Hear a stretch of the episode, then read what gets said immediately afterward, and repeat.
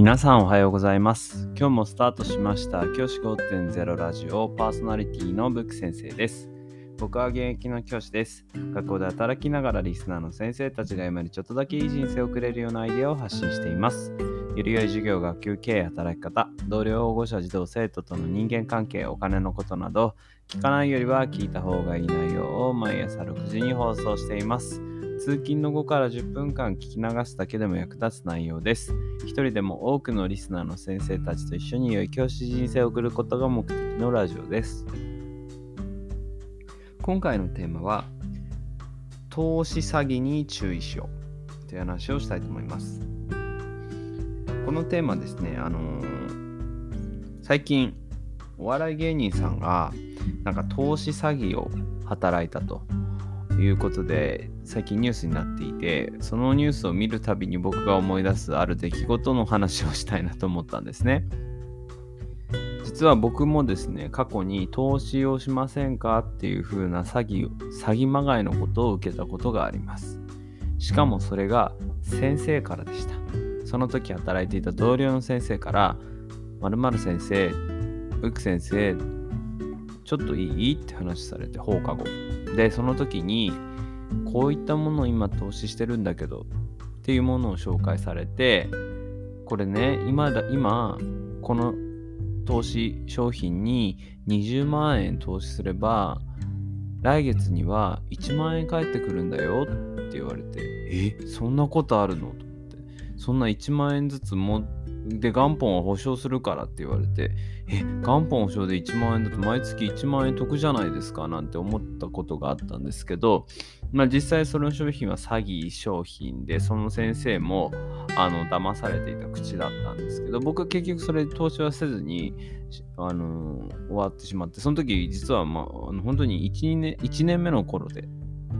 恥ずかしい、お恥ずかしい話なんですけど、20万円も準備できなくてお金を。あの、なので、あのダメだったんですけど、今、今思ってみれば良かったなと思いましたよね。そんな商品があるんだなと思って。で、それ以外にもですね、例えば、あの、マルチ商法なんていうので、まあ、いわゆるなんとかウェイみたいなものあるじゃないですか。あなんか商品を買って、それを誰かが買ってくれたらさらにお金が入るみたいな、ああいうものとかも紹介されたことがあります。しかもそれも先生に紹介されました。結構世の中ってそういったものが溢れてるなというふうに思います。あとは、あのー本当に詐欺っていうのは本当にですね、あのー近場でやられると本当に苦しいんですよ。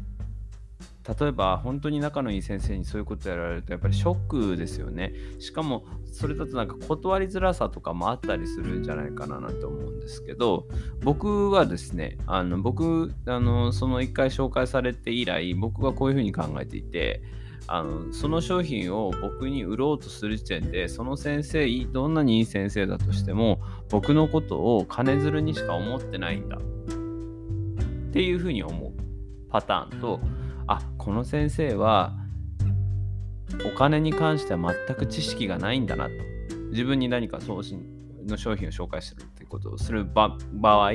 この人は何の知識もないんだな。お金の話をするのはやめようっていうふうに思うようにしています。実際僕のラジオこのラジオを聞いてくださってる先生方に僕いろんな投資とか金融の知識をあのすごくあのオーソドックスなものですねいわゆるその投資詐欺になるようななるまでも稼げないような あの、ね、あの年利5%ぐらいの運営をしましょうよみたいな商品しか紹介してないんですけど実際そういったものってあの誰かに紹介したからお金が入るっていうようなものじゃないんですよね基本的にはね。うん、だから誰かに紹介しようなんてしてお金を儲けようと思ってる時点でその人ねマネリテラシーがないんですよ。なのでそういった人の話を聞く必要は全くありません。あの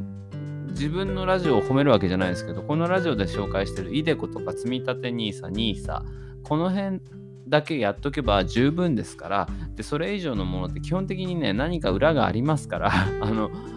あのそんなものに手を出さずですね、愚直にイデコ積み立て NISA を続けていく、それだけで十分です。ぜひ先生方にはですね、その投資詐欺みたいなものをやってくる先生っていますから、あので、その先生も気づいてないパターンもあるんですね。やってきてる先生自体が気づいてないパターンもあるんですけど、基本的に学校の先生の中でマネーリテラシーが高い人ってほとんどいませんからそういったものには騙されない。基本的にはうまい話には裏があると思っていて大丈夫ですので、えっと、僕のラジオのようにですね先生方からお金を取らない形で紹介しているものを信じてください。あのー、儲かるんだったら自分一人でやってればいいわけですから。詐欺そんなね紹介しないで自分が儲ければいいじゃないですか。それを誰かに紹介するってことは何か裏があるというふうに思った方が僕はいいのかなというふうに思っています。で、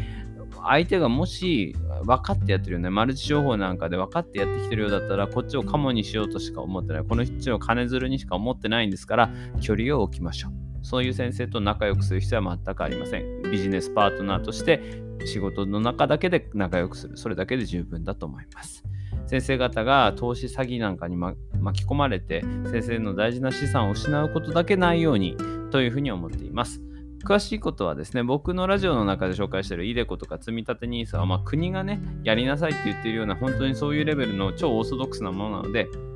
詳しいこと知りたい方は、教師5.0ラジオ内のイデコとか積立 NISA の回をお聞きください。じゃあ今日はこの辺で起立で着席。さよならまた明日。